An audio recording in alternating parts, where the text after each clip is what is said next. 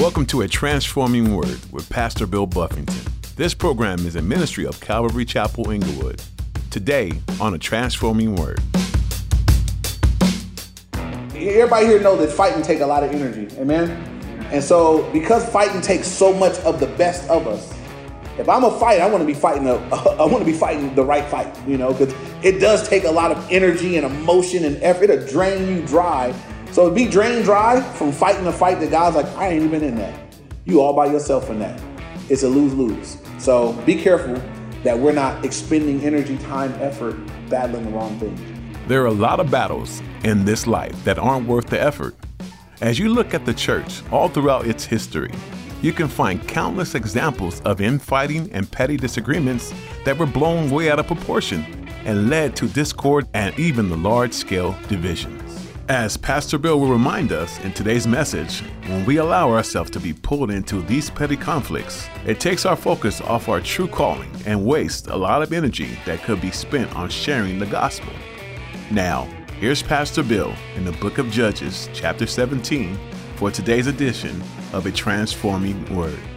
Had they just believed God and went and fought the enemy, they wouldn't be here looking for land. Now these people are they're going to end up looking for land that's not theirs. They're going to end up going to war with people that were not enemies of Jehovah. And so I look at this whole thing and we're going to read it and just think, man, had they fought the battles God called them to fight, they wouldn't be over here picking fights with those that God would have called them to be at peace with. And I would just make this relation to us, right? If you and me would fight the battles God has called us to fight, many times we wouldn't be fighting with the individuals, fighting with the situations that we end up picking.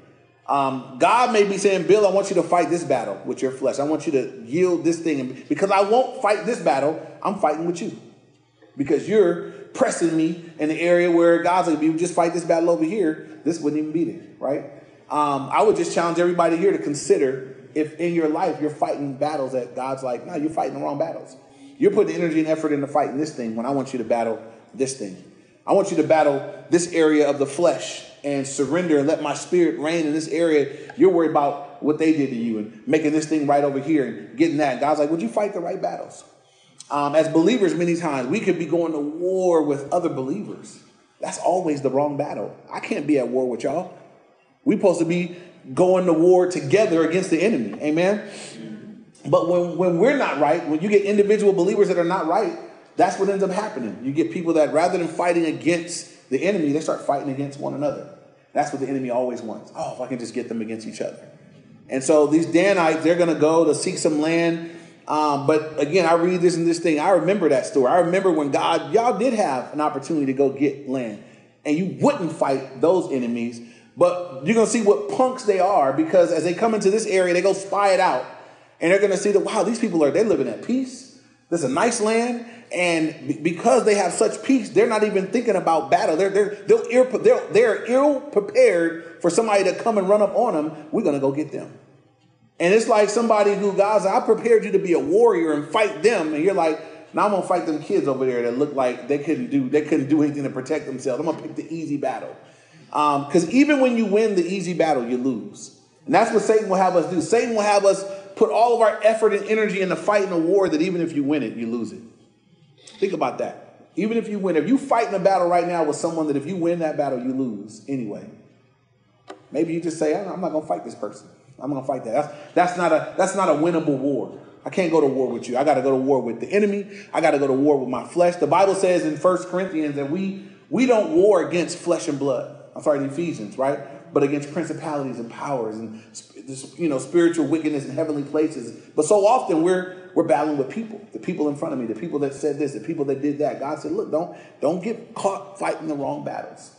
Uh, make sure that you know we're we are at war, we are having warfare, and a lot of times warfare comes through individuals. But don't get deceived.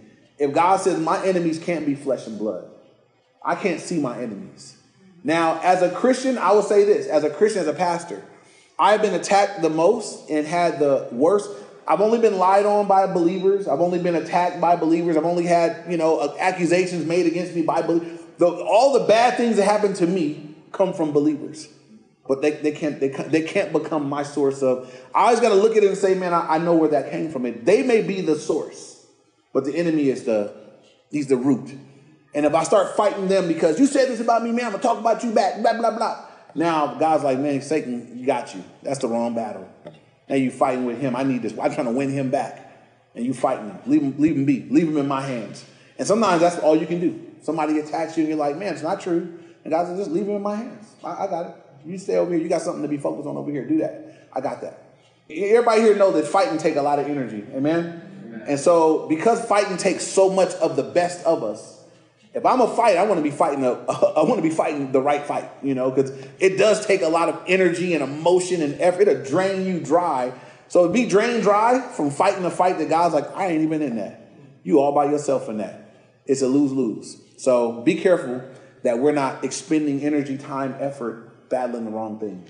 And so again, the Danites go out and they they, they, they it says that, that they had not taken the land that, that, that had fallen to them. Verse 2 says, So the children of Dan sent five men of their family from their territory, men of valor from Zorah and Eshtaol, to spy out the land and search it. And they said to them, Go and search the land.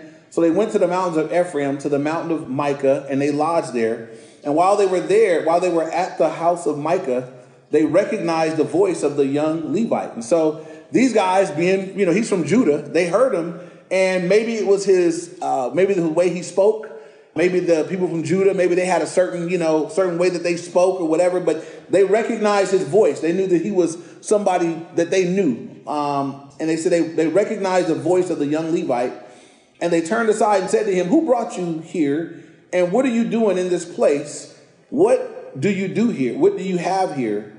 And he said to them, Thus and so, Micah did for me. He hired me, and I have become his priest. So they said to him, Please inquire of God that we may know whether the journey on which we go will be prosperous. And again, I want to just point this out that in one sense, there's a form of what they're doing that's like they're seeking the Lord. But they they know that this guy's a Levite. They recognize his voice that he was a Levite. And they're like, What are you doing here? Oh, this guy made me his priest. Oh, well then would you inquire from God? Because we we on a mission and we want to know if our mission is going if we're gonna win. Would you go seek God for us? And you know, as we live in an era right now where there are false teachers and false prophets abound, I think it's important that we note that it's not new. When the Bible says, when Paul says that that that, that we're not ignorant of his devices, that Satan don't have any new tricks, it's been Satan's deal for the longest to raise up liars to raise up false prophets and false speakers. And look at what it says. And the priest said to them, Go in peace.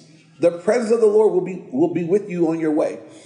One thing that I find uh, across the board with false teachers and false prophets, they always tell people what they want to hear.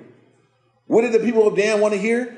We want to know if, the journey we're going to go on is prosperous. Let me see. Mm, you know what? Yes, the Lord said you guys are going to be, go ahead, go in peace. You're going to be blessed as you go. Go ahead. Now we see through the Old Testament, you read through your Old Testament how often the false prophets would tell people what they wanted to hear, rather they were going to win or lose. Because if you lose, you're dead anyway by the time you figure out that that wasn't the Lord, you know. And they would just tell these lies and tell these lies, and then there'd be a real prophet that would stand up and say, "No, you're gonna all die. God's gonna judge you." Ah, we hate that prophet. He always telling them what you don't want to hear. Here's the lesson for us here, right? If the Danites had fought the right battle, they wouldn't be fighting this battle, first off. If the Danites had acknowledged the word of God, they would have known that a Levite can't be a priest. They wouldn't even asked him for, you know, you know, I mean, seek God's will from someone that's not walking with God, that's in an office that they don't belong in. It's all wrong. It's all broken. And for us today, we see these same things. We see false teachers and false prophets and people that tell people what they want to hear. Uh, I was out witnessing to a guy right out here just today, and I, I kid you not, this out of his mouth, the the challenges that he, he has, he's having issues with. He's got a parents that are ministers, and the issues I'm having with certain people. They're telling me, you know, they're telling me that anybody telling him what he doesn't want to hear, basically. Anybody telling him smoking weed is bad, or fornicating is bad, or cussing is bad. He's like, you know what, man?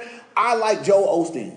I, I, listen to him and it just it's always positive, you know, and I think God is positive. And then he he mentioned another guy and he's like, I like that guy. And I'm like, And, and, and I said, I know why you like them because they, they, you're not going to get convicted at all. You can be, you can listen to that every Sunday. I did it actually. I did this as a assignment uh, at at school where you had to. Everybody was assigned different pastors, and you had to go listen to two months of Sunday services and give a critique. Um, what did you get? What, you know, what was good? What was bad? You know, so forth and so on. I had Joel Osteen, and I had two months of Sunday messages videos with Joel Osteen. This is what I said. If at the end of it all, at the end of two months of Sundays, I would be a better employee, employee. I would be nicer to the people I worked around. I would be kinder to people around me, more careful with my words. But roll it over here, because when I before I met the Lord, let's say if I had walked in here as a non-believer, I would not have been convicted to stop fornicating. I would not have been convicted to stop drinking. I would not have been convinced that there was anything I needed to change other than just be nicer and kinder and careful what you say. I would have been a nicer sinner when I was done. I would have been a lot nicer to people on my way to hell. That was what I concluded, you know? And so, you know, that's you know that that's what people like though. Why why is that the biggest church in America? Because people want to hear what they want to hear. That's the biggest church in America. Because everybody wants to be told what they want to hear. That feels good. If you walked in somewhere every day and they just said whatever, God, God, God bless you. You, you, God loves you. You're going to be great. You're going to be the, you know, just everything you want to hear. But what if you walk in? Anybody here over the years struggle with sin in different areas? Anybody? Raise your hand. All right. So, I mean, if you never hear about it, no one ever says, "Hey, you got to." That's that's it's, you're the one messing up. You know, change your attitude. You need to repent of that. Repent is like you, you'll never hear that there, you know. But you read your Bible, and all through the Bible, God is repent, turn from your sin, come back to me. That's the that's the remedy to a broken relationship with the Lord is repent. Now, any minister that won't tell people to repent is not worth his pay. He's not worth the time, he's not worth listening to because, in general, that's how a man or a woman gets right with God. You've got to repent. You can't just come. You got to drop what you're doing. You got to turn away from and come to the Lord. And so if I'm never taught that, if I'm taught, man, th- this guy right here, he didn't tell the Danites, he didn't say, you guys fight the wrong battle. You guys shouldn't even be here. You guys shouldn't even be asking me. He said, hey, you know what? Go in peace. The Lord's going to be with you. You guys are going to have victory. Have, you know, go, go, go and go, go in, go ahead and do what it is that you're doing. We want to be careful about not just heaping up teachers. The Bible says in the last days that people are going to heap up teachers to themselves having itching ears, people that tell them what they want to hear. But never mind teachers, people also do that in their circle, right? People that don't want to change will kick anybody out of their circle of influence that will challenge them about their life. People that speak what they don't want to hear. I don't want to hear that. You're judging is the common vernacular in Christian. You're judging me. You're always saying something negative. You always got something. You know the best friends that I have even when I'm doing good, they're always playing devil's advocate. They're, they're, they're trying to make sure that everything's all right. I appreciate that. These guys are in my life to make sure that I'm not jacking up. And I'm thankful for them. I talked to my buddy Ray. We talk, he's on vacation this week, and we talk, and we just real quick, and he's just running, we run through the quick checks. How's this? How's that? How's your marriage? You know, we, when we check on each other's marriage, we ask three different ways. How's your marriage? If I ask her, how was your marriage? How's your marriage? How's your marriage like this? How you doing over here? Blah, blah, blah, blah, blah. And everything, every question is intended to make you better. Make sure that are you doing right? Are you doing what you need to do at home? Are you doing what you need to do in your private life? Are you doing what you need to do in the ministry? You know, if not, confess it. We're gonna pray and I'm gonna hold you accountable. I'm gonna challenge you because we want to win together. That's the goal. So if you have those people in your life that you have run off because they're getting in your business too deep, you might need to bring them back in if they mean you well. So we don't want to be heaping false teachers, and you don't want to be heaping to yourself false friends. Um, because some people have friends that you can tell them everything you want to tell them, and they're like, for real? For real? Oh my goodness. Wow. That's not what you need. That's not going to help you get closer to the Lord. Um, and some people, that's what they, you know, that's convenient. You know, I don't want to hear change. You know, I just want you to let me dump on you, hear everything I got to say, and then we'll go. Be mindful of where you're sharing your hearts and who who you're who are you letting speak into your life. Verse seven, it says, "So five so the five men departed, and they went to Laish, and they saw the people who were there, how they dwelt safely in the manner of the Sidonians. These people were quiet and secure." There were no rulers in the land who might put them to shame for anything. They were far from the Sidonians and they had no ties with anyone. These people were living in total peace they didn't have any allies. They weren't at war with anybody. They were far away from the enemies. they were so these the Danites are looking at these people saying, man, they are they are prime pickings. They're just, but these aren't even the enemies of God. They shouldn't have been going to war with them. They should have been going to war with the, the Philistines and the people that were the Canaanites that were in their territory. But they're over here looking at these people saying, oh man, this is this is going to be an easier battle to pick. Verse 8 Then the spies came back to their brethren at Zorah and Eshtaol, and their brethren said to them, What is your report? And they said, Arise and let us go up against them for we have seen the land, and indeed it is very good. Would you do nothing? And so he's basically saying, "Hey guys, get let's get going right now. This land is great. Um, you know, get up and do your part. Do not hesitate to go and enter the possession. Uh, enter to possess the land." Verse ten: When you go, you will come to a secure people and a large land. And look at the spiritual talk. For God has given it into your hands, a place where there is no lack of anything that is on the earth. And where did they get the idea that God had given it into their hands by their false prophet friend, who's just a Levite, who told them that? Um, verse 11 And 600 men of the family of the Danites went from there, from Zorah to Eshtaol, armed with weapons of war. Then they went up and encamped in Kirjath Jearim and Judah. Therefore, they call the place Mahaneh Dan to this day. There, there it is west of Kirjath Jearim.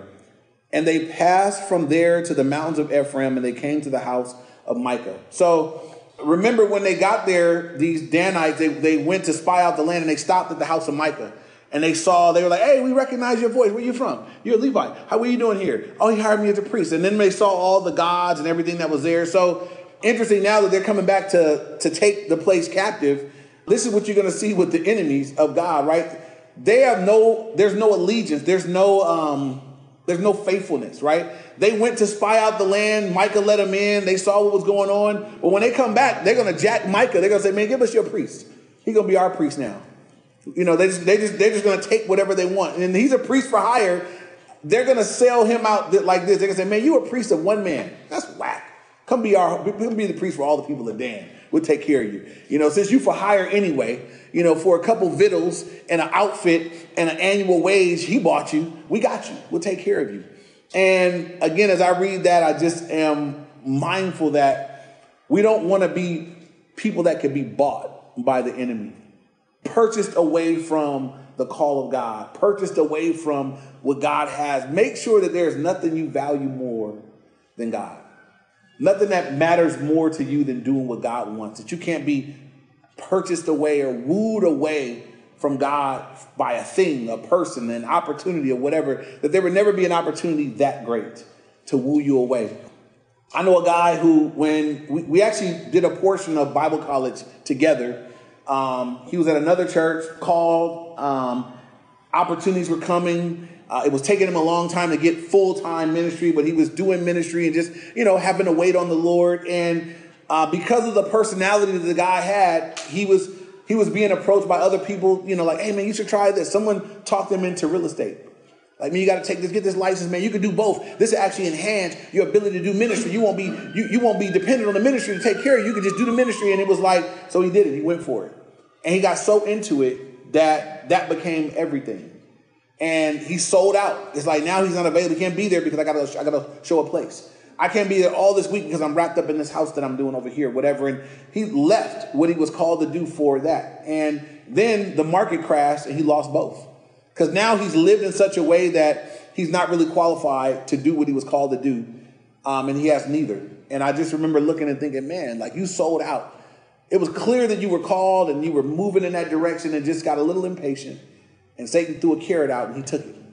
Make sure that you don't take a carrot. Make sure that there's nothing that you would you would take hold of, nothing that would be that valuable to you that you would walk away from what God's called you to do and called you to be. And so, again, moving on now, look at verse 14. It says, Then the five men who had gone to spy the country of Laish answered and said to their brethren, Do you know that there, do, I'm sorry, do you know that there are in the houses an ephod, household idols, a carved image and a molded image. Now, therefore, consider what you should do. And so, remember, they were at the house and they saw these items. And so they're telling the people, hey, man, did you know we got there? We saw there was an ephod. There is, you know, there, these are items that the priest would have, though there's no real priest here, just a fake priest There were molded images, there was idols and everything else. Verse 15. So they turned aside there and came to the house of the young Levite man, to the house of Micah, and they greeted him. The 600 men armed with their weapons of war, who were of the children of Dan, stood by the entrance of the gate. Now I want you to consider what you would think if somebody showed up at your door and said, Hey, what's up, bro? How you doing? You look over their shoulder and saw 600 men armed for battle.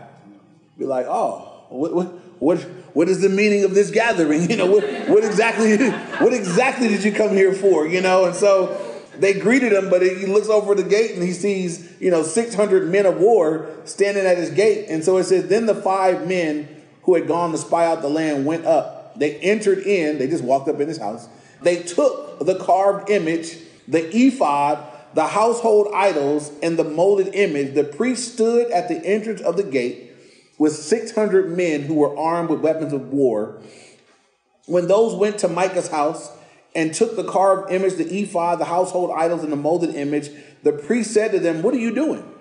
And so they got these guys got there and they just started going and taking stuff. They taking images, they taking idols, they taking ephods, and you know this little this Micah looks and says, "Hey, hey, what, what are you what are you doing?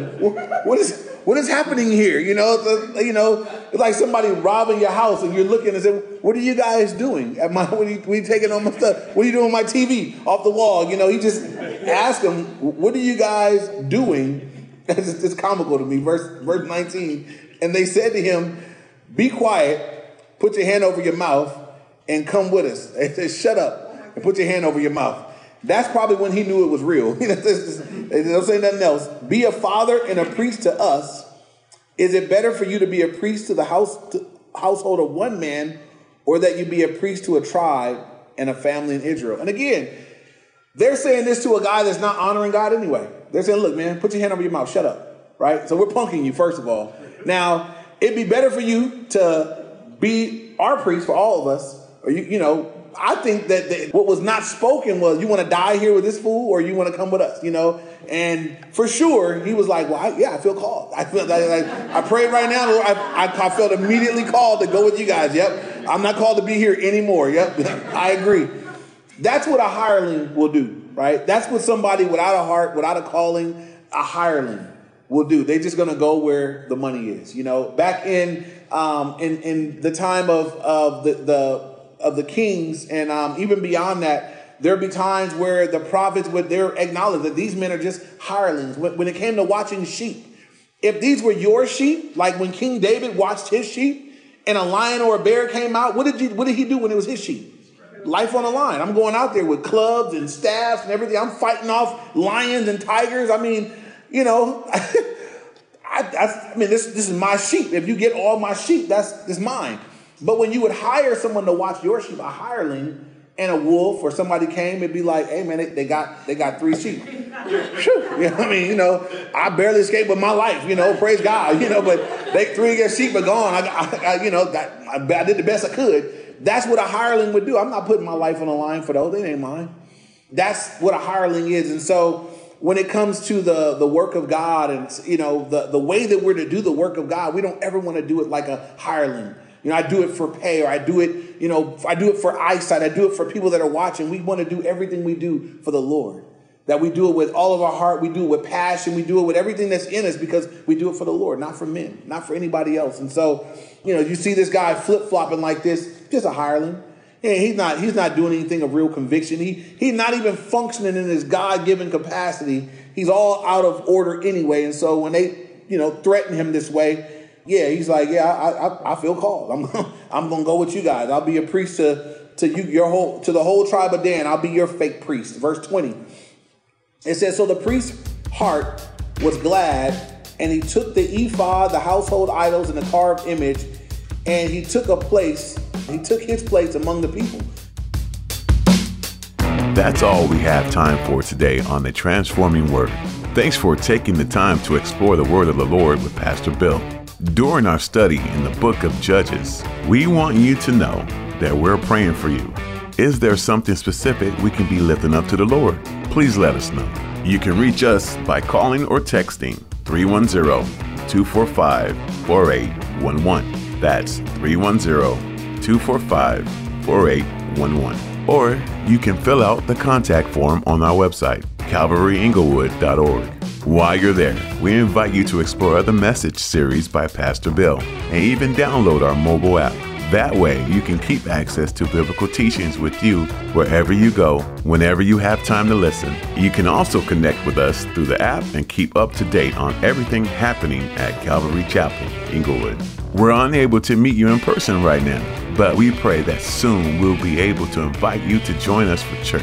In the meantime, you are most welcome to be part of our online services every Sunday at 9 a.m. and on Wednesday at 7 p.m. Pastor Bill's teaching will air live on YouTube, Facebook, and Instagram. Find out more at calvaryinglewood.org. Would you also prayerfully consider supporting this ministry financially? All gifts are welcome and appreciated, no matter the size. You can find out more at calvaryinglewood.org or donate through our app. Thanks for praying about this, and thanks for tuning in to a transforming word.